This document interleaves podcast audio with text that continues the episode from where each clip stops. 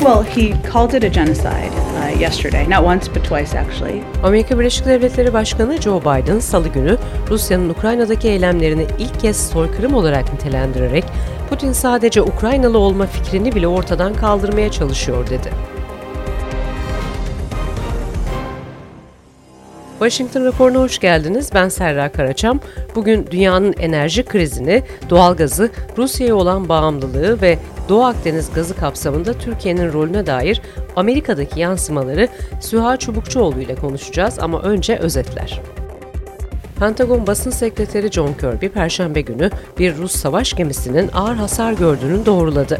So I'll just tell you what we know, uh, and uh, and that's to be very honest with you that we don't know everything. Kirby, Ukrayna'nın bir füze tarafından Rus savaş gemisini vurduğuna dair haberleri doğrulayamıyoruz. Ancak gemiyi vuran şeyin bir Ukrayna füzesi olabileceğini de çürütecek durumda değiliz dedi. Rusya Savunma Bakanlığı ise Moskova kruvazörünün battığını duyurdu. Başkan Biden çarşamba günü ayrıca Ukrayna'ya ek 800 milyon dolarlık askeri yardım yapılacağını duyurdu. Amerika Doğu Ukrayna'da geniş bir Rus saldırısı bekliyor. Bu nedenle Ukrayna'ya sağlanan sistemlerin kapsamı genişletildi. Amerika, Ukrayna kuvvetlerine yeni silahlar konusunda eğitim vermenin birkaç günden fazla sürmeyeceğini açıkladı. Dünyanın önceliği enerji. Bu ortamda Doğu Akdeniz gazının önemi de arttı ve yeni yollar, daha az maliyetli, daha hızlı taşınabilir rotalar için liderler görüşmeler yürütüyor.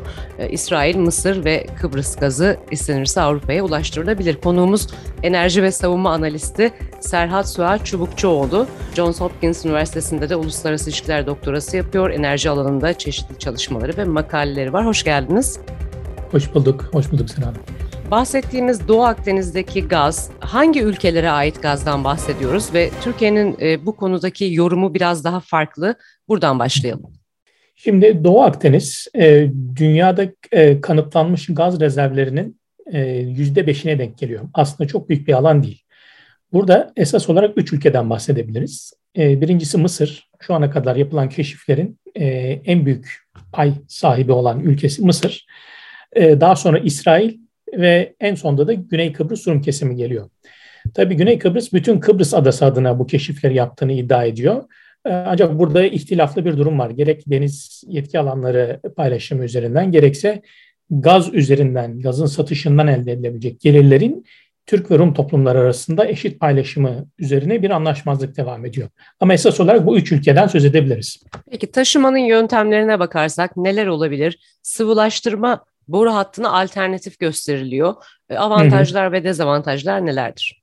Şimdi dünya genelinde boru hatlarından e, biraz vazgeçiş var bu son dönemde. Bunun sebeplerinden bir tanesi jeopolitik. Rusya-Ukrayna krizinde, daha öncesinde Kırım 2014 hatta Gürcistan 2008 krizine kadar gidersek Avrupa'da e, bu yönde bir tedirginlik başlamıştı. Yani boru hatlarına bağımlı olma, sabit bir e, tedarikçiye bağımlı kalmanın stratejik bir takım e, zorlukları ve risklerini gördüler. Bu dünya genelinde de artık genel e, kabul görmüş bir e, yargı. O sebeptendir ki boru hatlarının yerine daha çok artık sıvılaştırılmış doğalgaz dediğimiz LNG kaynakları tercih ediliyor. Keza İsrail yetkililerin de bu konuda çeşitli açıklamaları var. Yani Doğu Akdeniz e, doğalgaz boru hattından ziyade bölgeden çıkarılacak kaynakların LNG olarak çeşitli ülkelere farklı yollardan dağıtımı öngörülüyor. Bunlardan Peki. bir tanesi de Türkiye olabilir. O zaman boru hattı dışında e, Türkiye'nin nasıl bir rolü olacak? LNG Mısır'da herhalde bir işleme Hı-hı. yöntemi midir bu? Nasıl e, bir prosesi var? Tabii şu anda İsrail'den Mısır'a uzanan zaten hali hazırda bir doğalgaz boru hattı var. Bu hat e, 2013 öncesinde tersine işliyordu. Yani Mısır İsrail'e doğalgaz ihraç ediyordu. Şimdi e, şimdi akış İsrail'den Mısır'a doğru döndü. İsrail'in yaptığı keşiflerle. Şunu hatırlayalım. E, İsrail bugüne kadar Akdeniz'de e, aşağı yukarı 1 trilyon metreküpe yakın bir e, doğalgaz e, rezervi keşfetti. İki fark, birkaç farklı sahada ama iki ana saha diyebiliriz bunlara. Leviathan ve Tamar. E, bunların içerisinde toplamında 500 ila 600 milyar metreküplük bir ihraç potansiyeli olduğu öngörülüyor. Bunun bir kısmı Mısır'a, bir kısmı Ürdün'e ve son zamanda da bir kısmı aslında Suriye üzerinden e, Ürdün ve Suriye üzerinden de Lübnan'a satılacak. Satılıyor. Hala hazırda bu işliyor. Bu Mısır'a giden doğal gaz boru hattından çıkan gaz Mısır'daki e, sıvılaştırma tesislerinde işlenip dünya pazarlarına ihraç edilmeye üzere hazır hazır bir hale getiriliyor. Ondan sonra LNG tankerleri vasıtasıyla işte Doğu Asya ülkeleri, Avrupa, Türkiye belki hatta biz burada bir hat söz konusu evet. olmuyor artık sıvılaştırmadan sonra. Evet, yani biz Tanker aslında şöyle söyleyeyim. Için. Aynen. Ee, geçen sene 500 milyon metreküp e, Mısır'dan gaz ithal ettik. Bunun içinde İsrail gazı da var aslında. Ya çünkü bu ikisi aynı yerden ihraç ediliyor. Hatta şöyle de bir plan var. Güney Kıbrıs'tan onların Afrodit gaz sahasından henüz üretime geçmedi ama geçtiği zaman çıkarılacak gazın e, Mısır'a aktarılıp yine orada sıvılaştırılma tesislerinde proses edildikten sonra tankerlerle yurt dışına ihraç edilmesi, re-export edilmesi öngörülüyor opsiyonlardan biri olarak.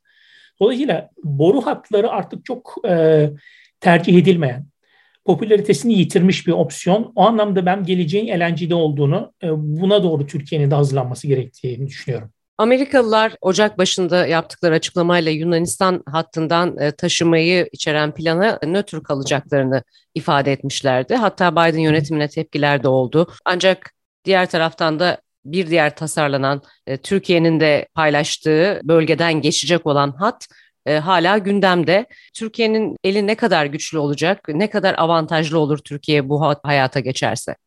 Şimdi burada iki husus var. Bir tanesi Türkiye'nin kendi iç piyasasındaki talep, diğeri de Avrupa'nın talebi. Şimdi burada Rusya-Ukrayna kriziyle şöyle bir şey ortaya çıktı. Avrupa'nın yıllık Rusya'dan ithalatı 155 milyar metreküp. E, bizim 50 milyar metreküp. Yani hemen hemen bizim üç katımız.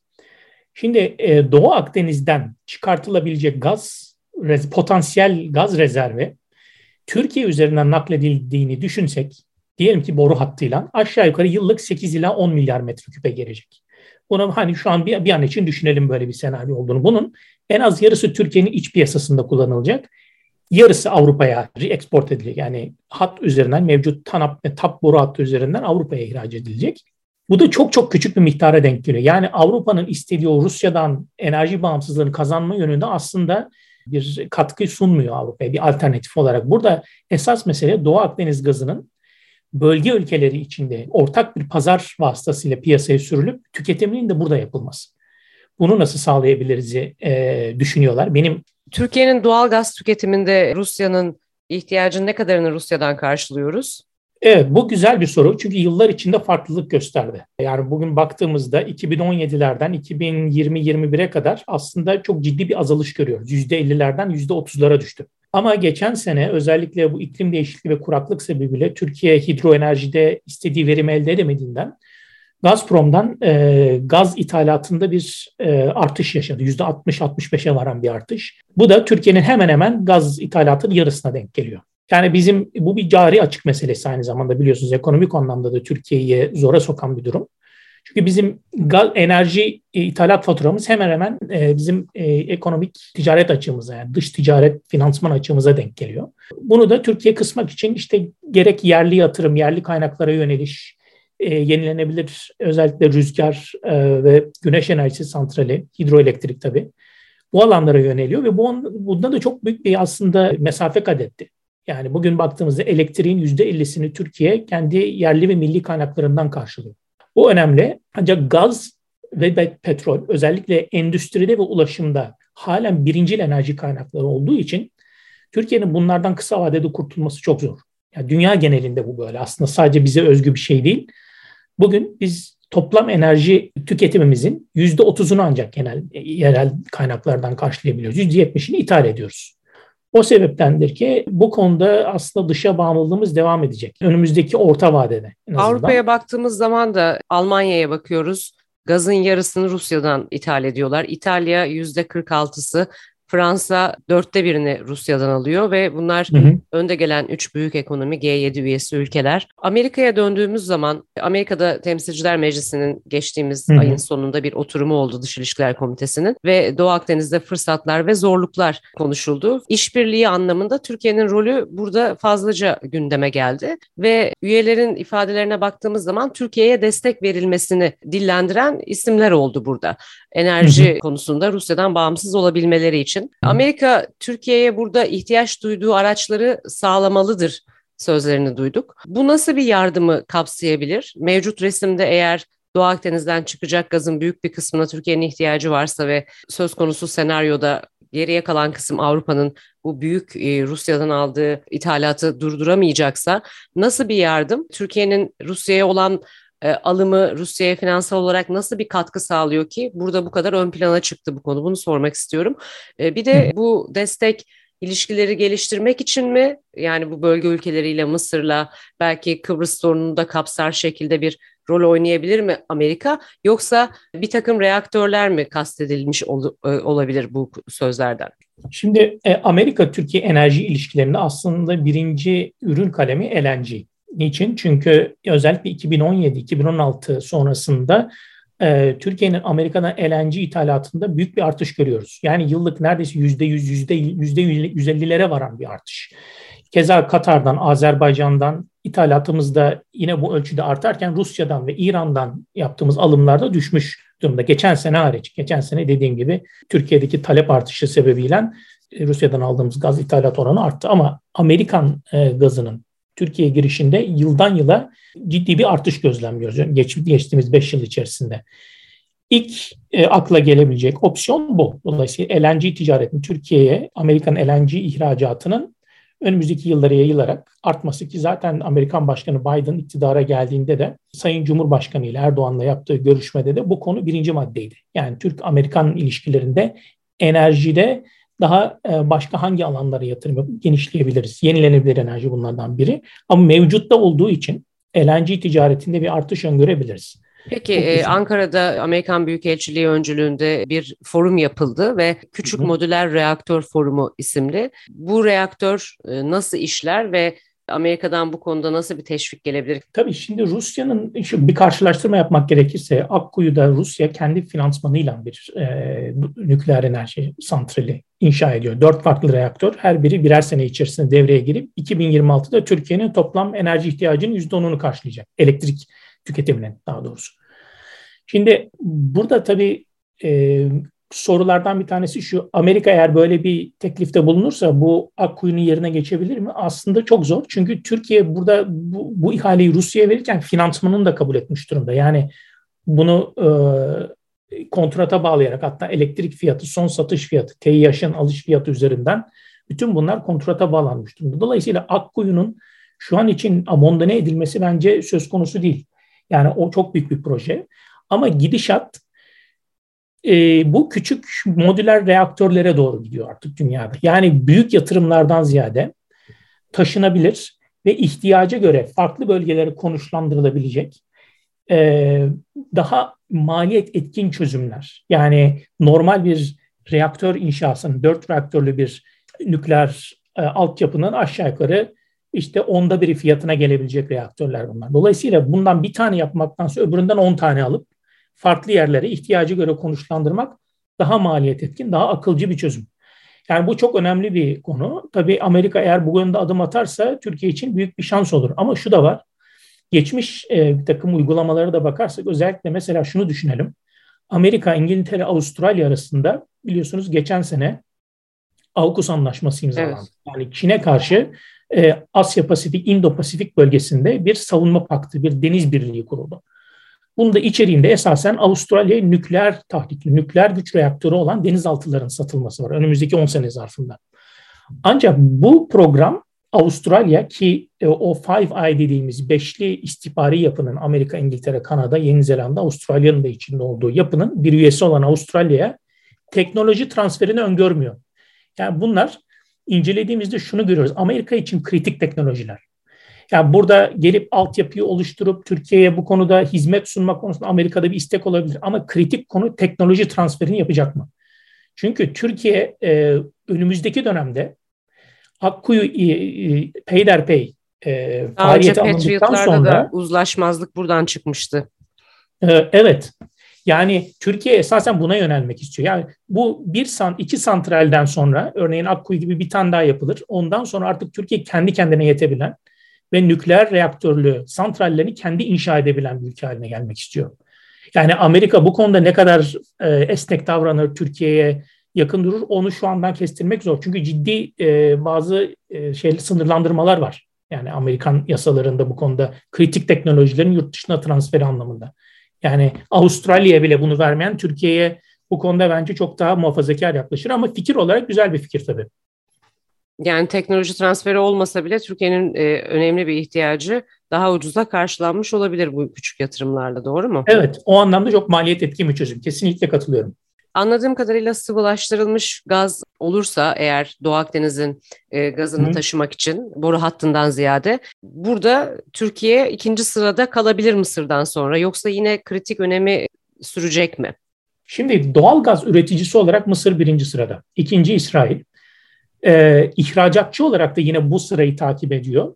Türkiye e, Karadeniz gazıyla aslında iç piyasaya yönelik bir hamle yapmış oldu. Yani kendi e, iç ihtiyacını karşılamaya yönelik bir kaynak keşfi ve önümüzdeki sene itibaren inşallah üretim ve e, işletim ve üretim konusunda da e, ciddi adımlar var. Yani bu Doğu konuda Akdeniz gazı ile ilgili projeler üzerinden soruyorum bunu.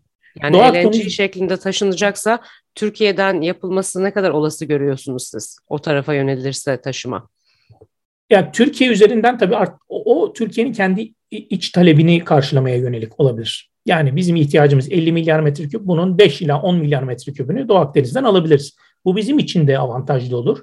Çünkü esneklik sağlar. Yani belli bir ülkeye dediğim gibi boru hatları Ama bu gazın artık... Avrupa'ya taşınmasında Hı-hı. ihtiyacı ve Türkiye güzergahına olan ihtiyacı azaltacak bir seçim olmuş olacak bu. Doğru mu anlıyorum?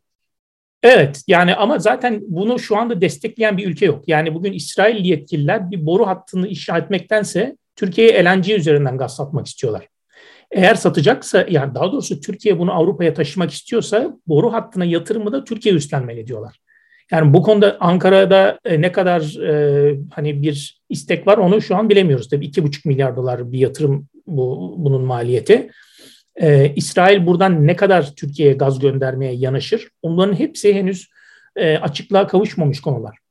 Ama e, eğer olursa e, bu önümüzdeki 15-20 yıllık bir süre için ancak dediğim gibi Türkiye'nin ihtiyacının belli bir kısmını Avrupa'nın de çok küçük bir kısmını ancak karşılayabilir. Onun için e, hani genel denklemde eğer sıvılaştırılmış hı. gazı taşımak daha e, geleceğin hı. teknolojisi bu dediniz. Artık boru hatları evet. birinci sırada gelmiyor dediniz. Böyle bir evet. alternatif varsa Türkiye'nin bir güzergah üzerinden bu gazı taşımasına ihtiyaç da az demektir. Doğru mu anlıyorum? Kesinlikle öyle. Kesinlikle öyle. Yani Türkiye burada e, kendi üzerinden tabii bu direkt Orta Doğu'dan, Kafkasya'dan, Azerbaycan, Türkmenistan üzerine veya Rusya'dan Avrupa'ya gaz taşımak üzerine bir denklem kurdu. Enerji hub'ı olma diyoruz buna. Yani Türkiye'nin bölgesel bir enerji merkezi haline gelmesi. Bu güzel bir şey. Enerji piyasası var bugün İstanbul'da, bir borsası var. Ancak Doğu Akdeniz gazı pahalı bir gaz. Yani bunun çıkarılıp Türkiye'ye nakledilmesi ve sonra satılması hem miktar olarak az hem bundan elde edilebilecek gelir çok az, çok düşük. Onun için e, daha ziyade Türkiye iç piyasasında kullanılabilecek bir kaynak olabilir Doğu Akdeniz. Avrupa'ya ihracat hem oradaki ihtiyacı karşılamaz çok küçük bir miktar olduğu için evet. e, hem de istenenden daha pahalıya gelir. Yani Rusya gazına bir alternatif olarak en az 3 misli fiyat çıkar ortaya. Onun için Avrupa hani bugün jeopolitik sebepten Doğu Akdeniz gazına yöneliyor olabilir ama daha başka alternatif olarak Amerika'ya ve Katar'a yöneliyor. Şimdi 2024-2025'ten sonra Rusya'nın yerine Amerika ve Katar alacak artık Avrupa'da. O sebepten Doğu Akdeniz gazına rakip başka alternatifler var.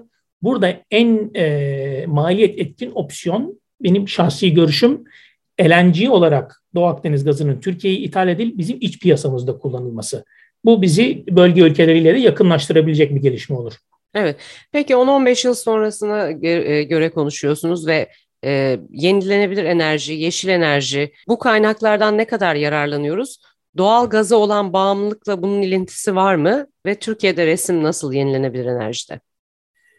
Türkiye aslında yenilenebilir enerjide çok önemli mesafe kat etti. Şöyle söyleyelim, yani rüzgarda bugün 10 gigawattlık bir üretim kapasitesine ulaşmış durumdayız. Güneşte keza bunun yarısı ama çok daha büyük bir potansiyel var. Yani rüzgarda bunun 8 katı, güneşte bunun 5-6 katı.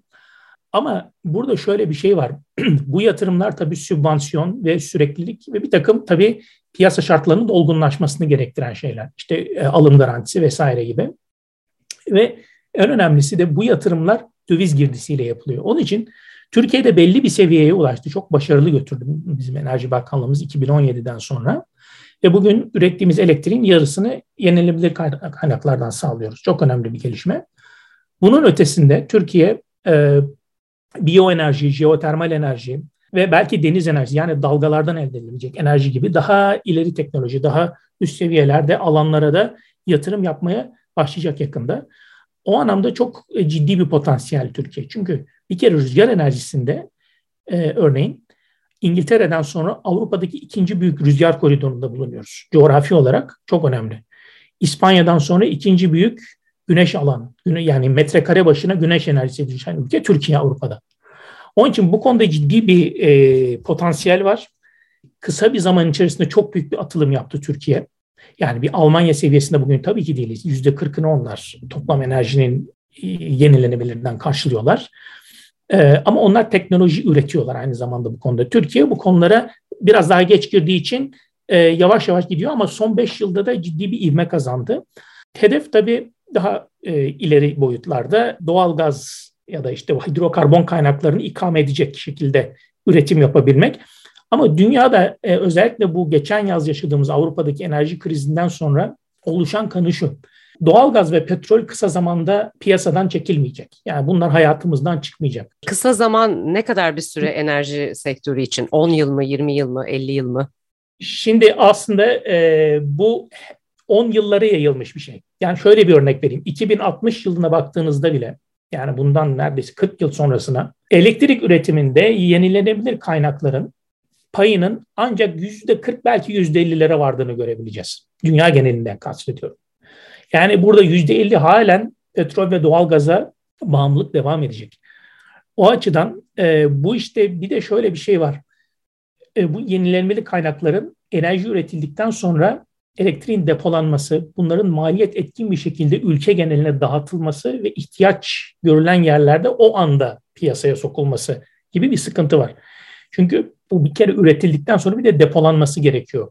Kullanım zamanına göre özellikle işte iklim farklılıkları ya da mevsimsel farklılıklara göre.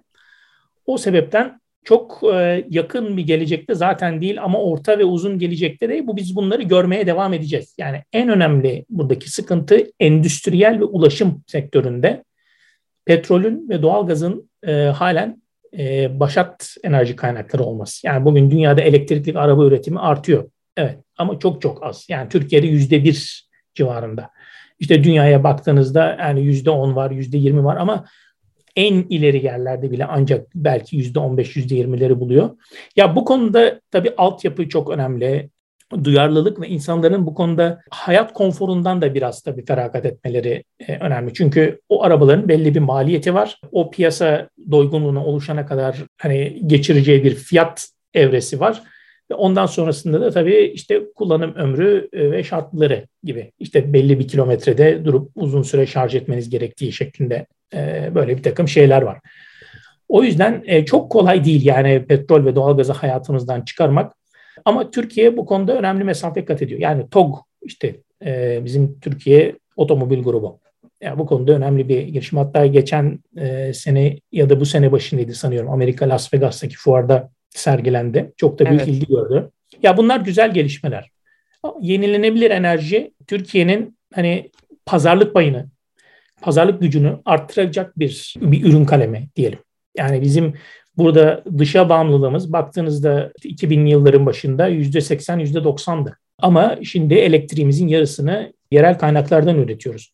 Bunlar hiç azımsanacak gelişmeler değil.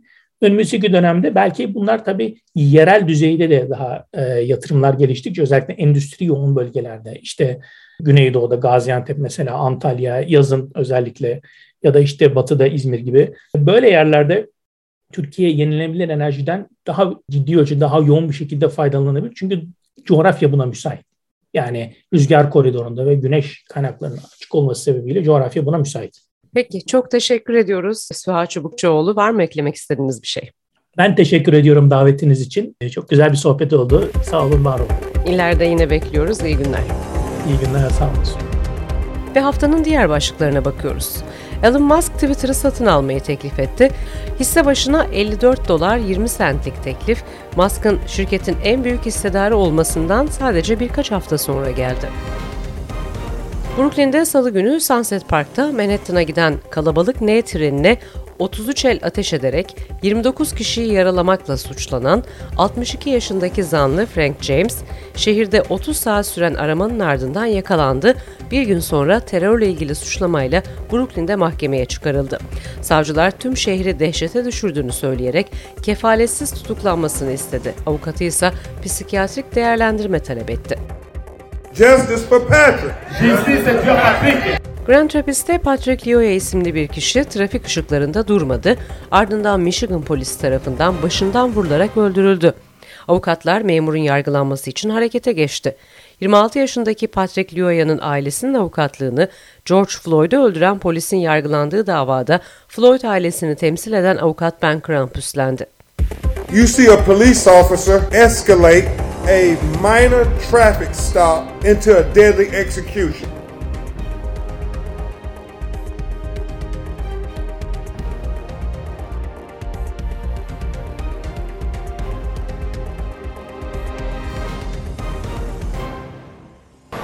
Couldn't hear you. Will you send officials to Ukraine? Will you send senior officials to Ukraine? Well, we're making that decision now. Thank you. Who would you send? What was the reason? Are you ready to go?